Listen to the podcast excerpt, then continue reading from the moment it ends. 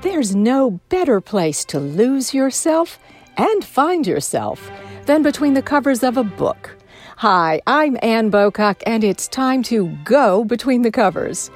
From mystery to adventure, from romance to history, I interview authors of all genres. Join me for in depth conversations into their creative processes, their struggles, and of course, their successes. This episode was originally streamed live and includes viewer questions. Enjoy. My guest is New York Times best-selling author Robert Kolker, and his new book is Hidden Valley Road: Inside the Mind of an American Family. It's a true story. It's a story of an extraordinary family of 12 children, 6 of them diagnosed with schizophrenia. It's riveting, it's haunting, and it's unsettling all at the same time. Bob, welcome. Thank you for being here. Thank you, Anne. It's great to talk to you. I think before we get into this, we really need to understand this family, who they are, and the prologue really tells it pretty well. If you wouldn't mind reading from the beginning of that for me. Up until this point, I mentioned that the, the family really spanned the baby boom. The kids were born between 1945 and 1965. Six of the Galvin boys took ill at a time when so little was understood about schizophrenia that the search for an explanation overshadowed everything about their lives. They lived through the eras of institutionalization and shock therapy, the debates between psychotherapy versus medication, the needle in a haystack search for genetic markers for the disease, and the profound disagreements about the cause and origin of the illness itself. There was nothing generic about how they experienced the illness. Each suffered differently, requiring different treatments and shifting diagnoses, and prompting conflicting theories about the nature of schizophrenia. Some of those theories could be especially cruel to the parents, who often took the blame as if they'd caused the disease by something they did or did not do. The children who did not become ill were, in many respects, as affected as their brothers. Being a member of the Galvin family was about either going insane yourself or watching your family go insane growing up in a climate of perpetual mental illness. Even if they happened not to descend into delusions or paranoia, even if they didn't come to believe that the CIA was searching for them or that the devil was under their bed, they felt as if they were carrying an unstable element inside themselves. How much longer, they wondered, before it would overtake them, too. pretty powerful. I, I think we should. This is a family of 14 people, 12 children. Can we start with the parents, Mimi and Don? As you said, it, it this starts, I think they were married in, in the 40s. Who were they? Give me a, a little bit of their background. Sure. And one of the thing that I think things that I think has been inviting for readers is to read this really as a family saga, a multi-generational one. So part one really starts with the mother and the father of the family meeting as teenagers and falling in love, and part two is the children growing up. So in part one, we meet Don and Mimi. They both live in New York City in Queens. Um, they are in high school. They're both bright and you know friendly kids. They fall in love and really stay together from high school onward. Uh, this is right in the years before World War II begins. Finally, the war catches up with them, and just before Don ships out, uh, to go to the South Pacific for combat with the Navy. The two of them conceive a child and have a very quick marriage. So, baby number one, who is named Donald after Don, the father, is born in 1945. And then, you know, over the next 20 years, up to 1965, they have 12 children. Now, then life doesn't go as planned. They, they, they shuttle all around the country. They move to Colorado Springs and then elsewhere and then back to Colorado Springs. They eventually make their life out west, which is something neither of them ever thought they would do. But then they they become this extraordinary model, exemplary family for their entire community until one day things start to go very wrong. You interviewed, I understand that you interviewed the entire Galvin family, which really took me back when I read this. Did you insist that everybody be on board with you doing this book? Uh, when when the project first came my way through the two youngest Galvin family members, the two sisters, I was very skeptical that it could happen at all. You had nine surviving children of the 12, and then one surviving parent, the Mimi. And I thought between those 10 people, there would be at least one person who would object to a book, who would have a problem with medical privacy laws or, or other confidential information, or talking about some of the really troubling things that happen in this family, not just mental illness, but uh, sexual abuse and, and murder suicide. There, there, things get very dark.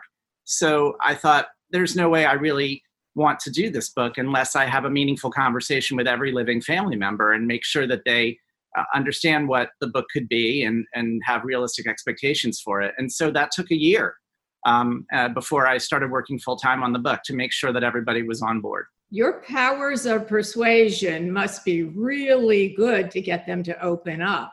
They were ready. I think, first of all, the two sisters had been thinking for decades about a way to tell their family story. The family had been studied by science, as I'm sure we'll talk about, and they wanted to find out more about that because their participation had often been confidential. But also, they had made it through a lot of the darkest periods of their lives and wanted the world to know about that.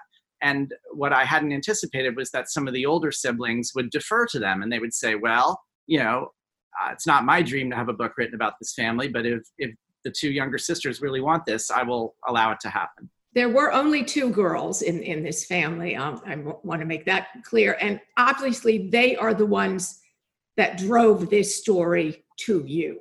That's right. Um, I I wanted to tell their story of recovery, and I also wanted to tell the story of the mentally ill siblings to make sure that they didn't appear as cookie cutter characters. I didn't want this to be a monster movie like Invasion of the Body Snatchers, where the child is just taken and and I wanted to tell the parents' story as well. I wanted it all and the science story too. So I, I I toyed with the idea of starting small, maybe with a magazine story, but then I realized this is huge. This deserves a really big, you know, swing for the bleachers kind of book. Who has twelve children? Now I have my theory about why, but why do you think they had twelve children?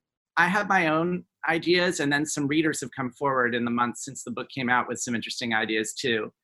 I think they enjoyed having a distinctive life out there in Colorado where they'd made their home. They they flew Falcons, and Don was the Falcon man at the at the Air Force football games, flying birds during halftime.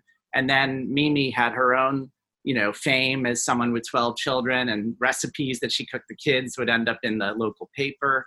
I think they enjoyed it and and cultivated that. But more than that, I think Mimi in particular was searching to create a new story or a new narrative for herself uh, since her old dreams really had gone wayside and through her move out west. She also had a father she lost early, and her husband was growing more distant from her too. And that's where some readers have come forward and said maybe she was trying to keep her husband in the family by continuing to have children, or maybe she was competing with his his drive and determination to be a big shot by being a big shot herself the, these are all uh, theories that the kids have had at one time or another too. Yeah, I, as a reader, I, I was, was in line with, with the competition part. We do have a Facebook question that just came in, and it is, how much did you know about schizophrenia before you took on this project? Very little. Um, I really came into it as the family story, but that was the exciting part for me. I th- I'm a narrative nonfiction writer and a journalist, and quite often I'm searching for very human stories about regular everyday people who encounter something extraordinary but the world that they're in is often unfamiliar to me. And so the, the pleasure of this career and the privilege of this career is you get to dive in and learn uh, about that world. Um, with my first book actually it was the world of, of, um, of escorts and sex workers. And, and, uh, and then i've done a lot of law enforcement stories and some science and psychiatry stories. So, so the, the, the fact that it was unfamiliar actually was a plus to me now that you've mentioned science, let's let's look at this for for a little bit. Here's what's very eye-opening. I'm reading this and looking at what a horrible situation this is and how we need medical intervention and science. And then you're telling me all how many years, decades, God knows how long it takes to get a pharmaceutical company actually on board. There's one character, Dr. Lynn DeLisi, she was such an important part of this book. My my takeaway is that if you're going to be a research scientist, you got to have a lot of patience. Yes, she she was coming up in the late 70s when if you were a, a brain specialist, particularly psychiatric in terms of mental illness. The smart money was to focus on things like anxiety or depression, where you would have some hope in your career of having some kind of breakthrough. Um, not a lot of people were interested in schizophrenia because it seemed so hopeless and so complicated genetically. Uh, but years before the human genome was sequenced, Lynn DeLisi was determined to look for genetic markers in families like the Galvins. The Galvins were one of the first families she met, and she never forgot them. Nothing happens quickly, as, as we said, when, when in research and in developing drugs. There is also a lot of competition, and there were a lot of competing theories about mental illness. One of them that, that you touched on just briefly in the prologue was about the mother shouldering the blame. There actually were people that thought, okay, this comes from the mother. Yes, and I think it's important to to think for a second about the options that were available to the family in the in the late 60s and early 70s when their boys started getting sick. Half of psychiatry was blaming mothers. There was a term called the schizophrenogenic mother, um, where the idea that the mother sent these weird double messages and tormented her children. And um, some children were so tortured by this that they created imaginary worlds to retreat into where the world made sense.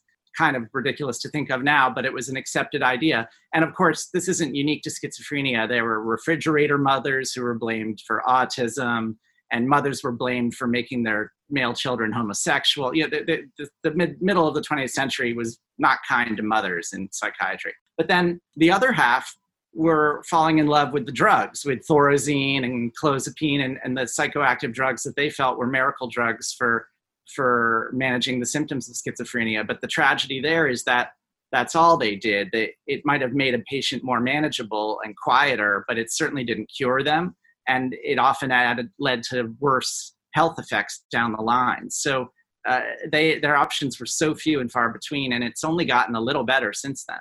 Were there illnesses was it the illness that intrigued you or the family dynamic story itself? I think both. I think I, I, have a lot of experience in my career writing about families in crisis and about and about people going through crisis situations and so i feel like i have something to offer there and trying to be a, a sensitive reporter who's non-judgmental and who can create something intimate something that the reader feels like they're actually walking in the shoes of that person but schizophrenia I really had to hit the books. You know, I, I sat and my library now has a couple hundred books, but they they're all funny because most of them are out of date and obsolete. I wanted to see what people were thinking when when the Galvins were around and active. So a lot of the books are wrong, but I, I it was a great way for me to learn how our understanding of the illness has evolved over time.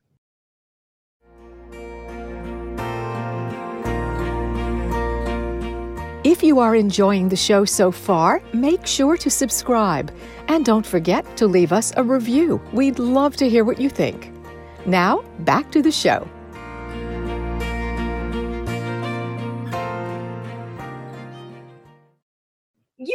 To do something that in a, in a book of this scope and with the, this these many characters that I think is pretty remarkable. And that is you gave a voice to every single member of this family. As you said before, I think your exact words were it's not a cookie cutter disease. All the, the, these children, the, these young men, these boys that suffered from schizophrenia all manifested differently. They, they, it was not the same. How did you manage to keep the stories separate? And how important was it that you gave them each a voice? it, it, was one of the things I was concerned about early on that I that I would just make them into into little widgets and and not real people. But my worries kind of went away when I first personally met the three surviving mentally ill brothers, um, Matt and Peter and Donald. They all are charming. They all are different from one another. They obviously all are are um, you know have disabilities now, cognitive and otherwise, and physical disabilities because of the toll the meds have taken on them but it's not like they're sitting in straitjackets in maximum security settings. They're you know human beings in need of care, and they and I got to see how they were different from one another, and that I, I kind of relaxed early on, saying, "Oh, I get it. They're people who are have illnesses." And and of course, then the experts I talked to all confirmed. They said, you know, there's no one schizophrenia. There, people manifest it differently. That's why no, there is no magic pill for it clinicians spend months or weeks or, or years uh, or sometimes decades trying to get the right the best variety of medications that can help someone the most and even that isn't a cure so it's an individualistic disease to begin with and in this story some of these boys started exhibiting signs early some much later. So th- this was horrifying for the parents who had thought at some point some of these boys have been spared and then find out no. Yes and then at one point they're on high alert and one of their sons is a hippie who's taking lots of drugs and staring out into space and they throw him in the hospital for a while thinking that he might have schizophrenia. They, they are they are terrified but the stigma drives everything into secrecy. They, they are not able to talk to other people about it and they feel intense shame I, I wanted to write about that because that's something that i think some people still endure today perhaps not as much as in the 60s and 70s but but if, if this book can counteract the stigma of mental illness then so much the better the women in the story are absolutely fascinating. The mother, Mimi, is fascinating. The two daughters really spoke to me, Margaret and Lindsay, who are probably, I'm going to guess, about 70 years old or, or, or so at, at this point. Um, They're in their mid 50s now. Mid 50s? I honestly think, you know, I, I know they disappeared for, they, they wanted nothing to do with, with this situation after a while, but they came back. What brought them back? the first question I had when I heard about the family was, how could all this happen to one family? But the second question was, how did this family stay a family? And particularly with with the sisters, but with everybody in the family, I kept asking the same question over and over again. I would say, you know, you didn't have to come back. You could have you could have moved to LA and become a lawyer and you know sent a Christmas card every year, and that would have been that. You know, why? What brought you back to Colorado? What brought you into the orbit of your family? Why? are were you you were so traumatized you had legitimate grounds to just divorce your family and yet they didn't and they what really surprised me was how different the two sisters really are in the way that they came to terms with what happened i had thought initially that the two of them would be two peas in a pod and it would be them against the world. I thought that was the story i was going to tell. But very quickly as i spoke with them individually i learned that they you know that their stories only intersected every now and then and that sometimes they clashed and that they had very different methods for for getting through the trauma. And i thought that that aside from being real and true was also useful for readers. They could look and say well who would i be more like? Which which path would i take? Do i do a little of both of what they do or uh, how would i how would i do it if i went through this? I imagine that this putting this book together was pretty cathartic for both of the the daughters as as well. I think probably they addressed things to each other that had never been said. Yes they have issues with each other and with their whole family and with their mother which of course that changed when her the mother mimi passed away in the middle of working on the book so then they dealt with that loss as well. It's it, it's been something to be on on this journey with them. You know lindsay is an activist and wants the world to know more about mental illness and about the way this population really gets the short end of the stick. Not just families like them but fam- people who are homeless and on the street and cycling in and out of jail. Um, margaret is very focused on um, artistic expression and self-care and um, ways to get over the traumas of her childhood and, and feels like she has an inspiring story to tell in that regard. So it, it's two different ways of, of dealing with the same thing. Most of this takes place the kids are born in like the 40s and 50s and 60s and and that that is the, the basis for this story. If this was happening today how do you think this story would have played out any differently i think the bad news is the drugs aren't much better they're all pretty much the descendants of the same drugs that these guys got in the 60s and 70s there's been no huge innovation drug companies aren't into it they think these drugs are good enough or it's too expensive or risky to test new drugs because you can't test them on rats or mice because mice don't get schizophrenia. And so there's no momentum to, to come up with something better. But the good news is that um, there is a lot more uh, a focus on early intervention. So, for instance, the oldest Galvin child, Donald, he started behaving strangely as young as 15 or 16 years old. Um, but his final psychotic break that finally got him into the hospital happened when he was 25 years old. So that's nine years of small and large psychotic breaks he was having, periods of acute psychosis that were wearing down his mind and reducing his gray matter. If you can catch someone early and with not too many drugs and with a certain amount of therapy and to help them manage their illness, then they don't have those psychotic breaks and their life becomes much more something that they can control. So that there's hope there. Bob, we have another question that just came in and it says when you met the surviving brothers, how aware were they of their illness? Do they understand why they are perhaps in special care? There there's a term for this and I'm going to garble it. Lindsay's very interested in it. It's the it's the the notion of being self-aware or being aware that you're sick apparently only one of the six Galvin boys who got sick really knew that he was sick. That was Joseph, and he died years before I met the family. He would do things like he would turn and say, You know, I'm having a hallucination. I see a Chinese emperor in the sky talking to me. Don't you see it too? So he was very poignant that way. But the rest of them don't don't talk that way. They don't say I've been diagnosed with with schizophrenia. They they talk about you know bad things that happened to them when they were kids or how happy they are to see their visitors. And then you know they have pet subjects that they like to talk about over and over again. But it's um uh, interestingly though they did know the reason why i was there. And and they, they did understand i was writing a book about them and about the family. And apparently peter has the book at his assisted living place and shows it to everyone. So that so they were they are in the world but they aren't self-aware and it's very interesting that way I, I was curious um, how many of them have your book or, or have read your book. I'm not so sure if Peter or Matt or, or Donald have actually read the book, but they all have copies. And everyone else, of course, is, has read it and has you know thoughts and opinions and and have been very excited about how it's been connecting with readers. They you know none of us knew whether it would come and go or whether it would connect with people and speak to people. And it's exciting for them to see all the positive a word that the book is getting.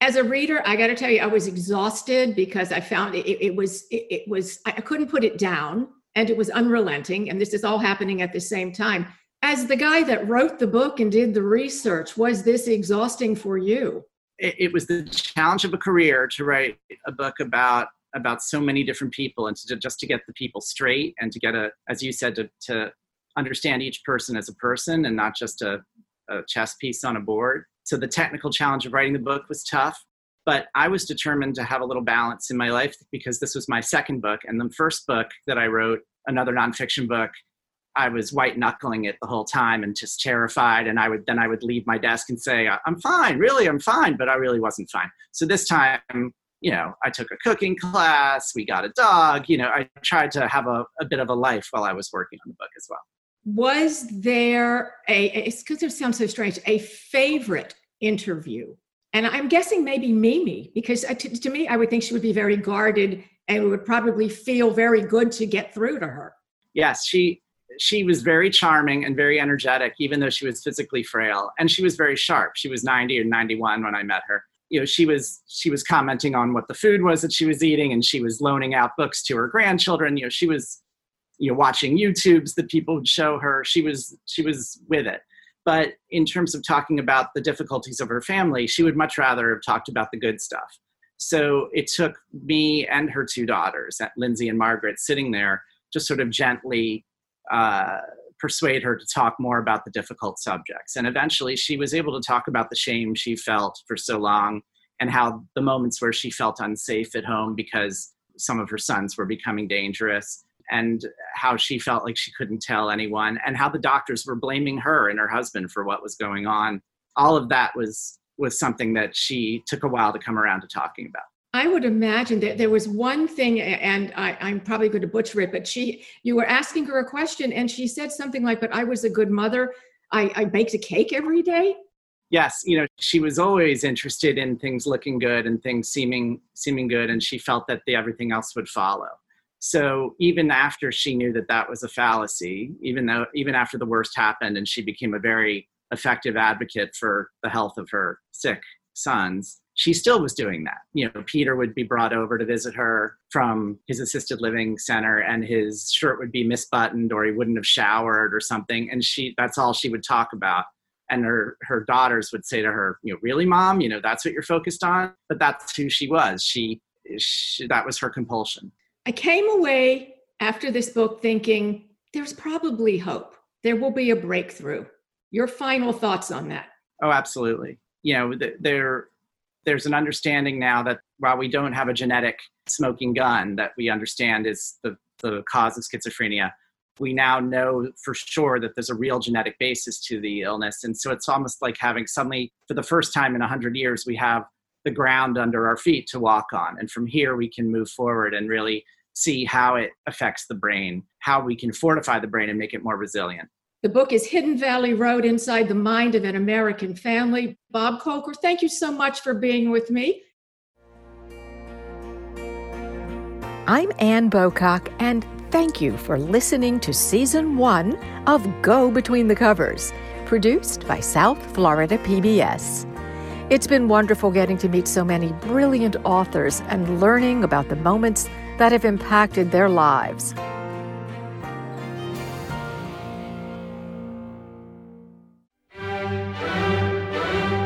To connect with us and our guests, check out our show notes or visit us at southfloridapbs.org slash gobtc. Stay tuned for Season 2.